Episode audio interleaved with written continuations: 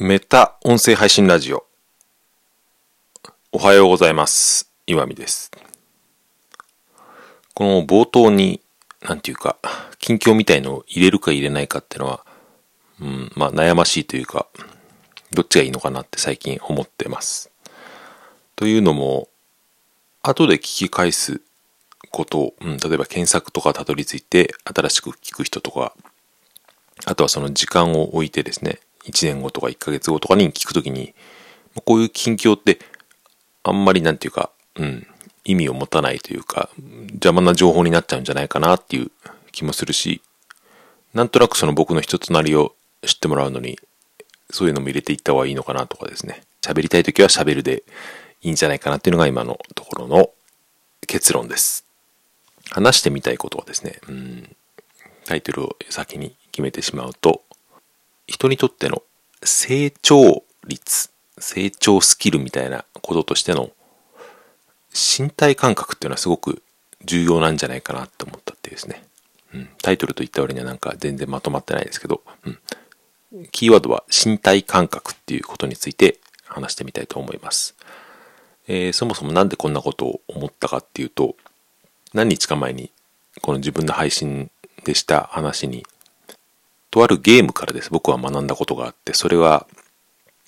まあ、シミュレーションゲームなんですけど昔のプレステの。そこからですね、うん、とあるキャラクターから僕はその現在の価値よりもその成長率の方が大事だよってことを思ったっていうですね教わったっていう話をしたんですね、うん。これはどういうことかというと、うん、例えば今すごく能力があって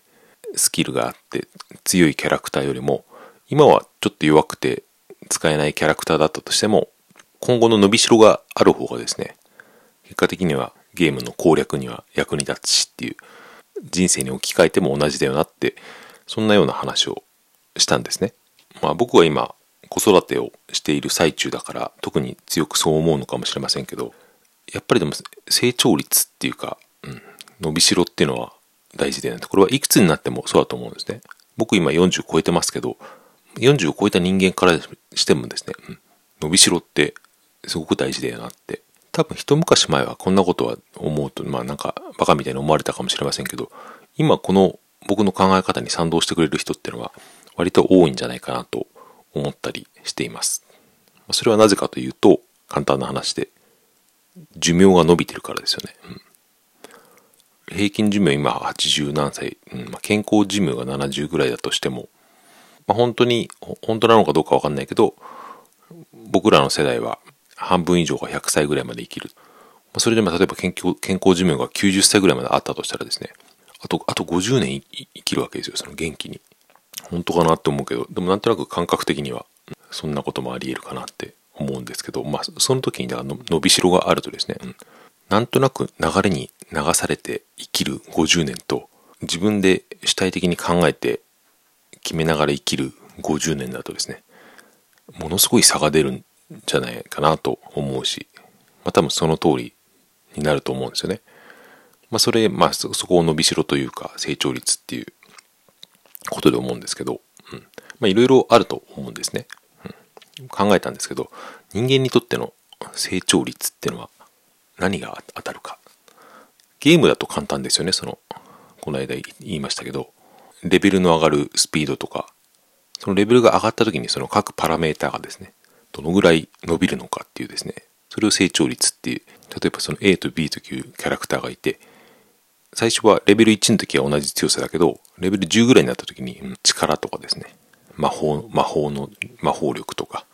防御力とか体力とかそういうのがですね、どのぐらい伸びるかっていうのは、その人によって特性が変わるわけですよね。まあ、キャラクターというか、その場合は、ゲームの場合は。現実の人間に置き換えてみると、それは何になるのかっていうとですね、いろいろあると思うんですけど、自己肯定感とか、これも大事ですよね。自分のことを信じられるというか、自己効力感みたいなことも言いますけど、これも同じかなと思ったりとか、好奇心っていうのも重要なんじゃないかなと思ったんですね、僕は。好奇心っていうのは、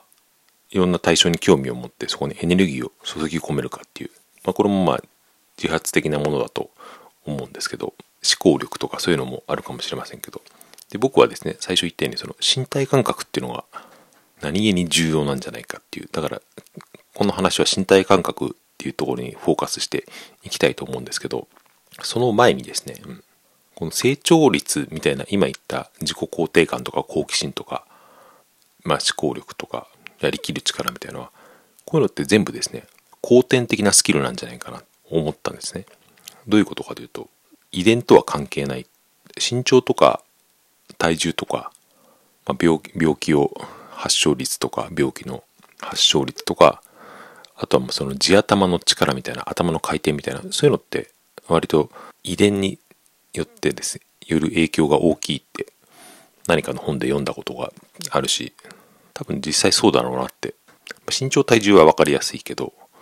まあ、あんまりこういうあれは言いたくないですけど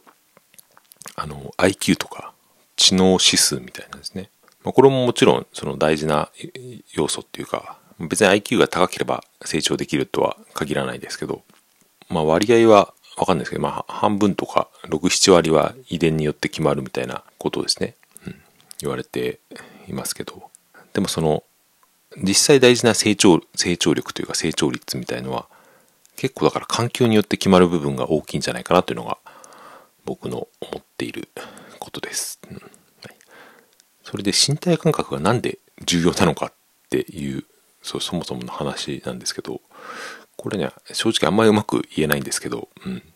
なんかすごく大事な気がするっていう。まあえー、些細な粗末粗末や ねさ末な例で言うとですねその自分の体の異変に気づくとその回復っていうかその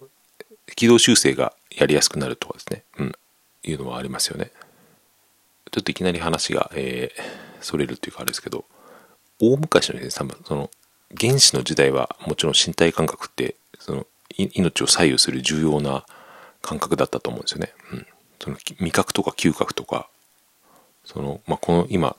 ある、目の前にある果物が食べられるものか、食べられないものかっていうですね、のを見分けたりとか、うん、獲物が近くにいるかどうかっていうのを分かる能力っていうのはそのままその生きる死ぬに直結したものだと思うんですけど今のそのそういう危険がなくなった今の現代においてもですね同じくらい身体能力っていうのは大事なんじゃないかなってななぜそうなぜ大事なのかっていう話ですけどその何か自分が行動している時にその自分の体がどう感じているかっていうのを察知する能力っていうのはだからその自分の好き嫌いみたいなものをですね、察知できると、おのずと自分の望んでいるというか、その快適な方向に行けるっていうですね、うん。これ身体感覚が鈍いというか、その閉ざしている人間だと、麻痺しちゃってる人だと、その情報とかだけでですね、頼っていくと、結果的にその情報に左右されるし、一貫性がなくなるっていうのもあるかもしれないし、結局その自分の体と相談していないと地に足がつかない。自分にとって何が大事なのかっていうのを決めるのはですねその外の情報じゃないと思うんですよね。その自分の感覚なわけで。時の感覚って結構微妙なですね。何かの本で読みましたけどその内臓の感覚状況っていうのはですね人は痛みとかそういうのでは分かんないわけですね。その、うん、胃が痛いとかそういうのは別に痛みとしてわかるけど、でなんとなくその、うん、自分の体がそれを受け入れてるかいけないいいないのかっていうのは、それ内臓のなんか動きによって結構人は実は無意識のうちに察知してるらしいですけど、そういうなんか本当に微妙なところをですね、察知できる能力、今の時代でもっていうか、今の時代だからこそ大事なんじゃないかなって思っていたりします。今の自分はどうなのかなって思うとですね、特にですね、僕は20代ぐらいの頃はですね、その身体感覚というのは自分でどんどん麻痺させる方法で、方向で生きていたなって、今にして思うと、どういうことかというと、まあ結構その、無理な働き方をしたりとか、本当にだから、情報一辺倒で頭でっかちになってたりとか、なんかちょっと苦しいけど、別に大したことないやみたいなことですね。本当にだから自分の身体感覚をかなり無視したですね。まあ若いからそれはできたのかもしれないけど、そういうことをしていたなと思っていて。でまあそれが無理が効かなくなってくると、自然とというか、自分の体とその向き合ってですね、やっていくと思うんですよね。だからこれはあの、瞑想とか、そういうこともですね、同じことですよね、多分ね。メディテーションとかいうのも、その自分の呼吸とか、その体の状態に耳を澄ますっていうことで、多分言ってることは同じだと思うんですね。まとまらないまま終わろうとしてますけど、これからの僕の人生の目標の一つとして、うん、その身体感覚にもっと鋭敏であるっていうか、もっとそこを大事にしたいなって思ったっていうことです。これ最初はその子育てとかで、うん、身体感覚をもっと育てていきたいみたいな話をしようと思ったんですけど、その話はまた今度にしようかなと思います。終わります。ありがとうございました。良い一日をお過ごしください。さようなら。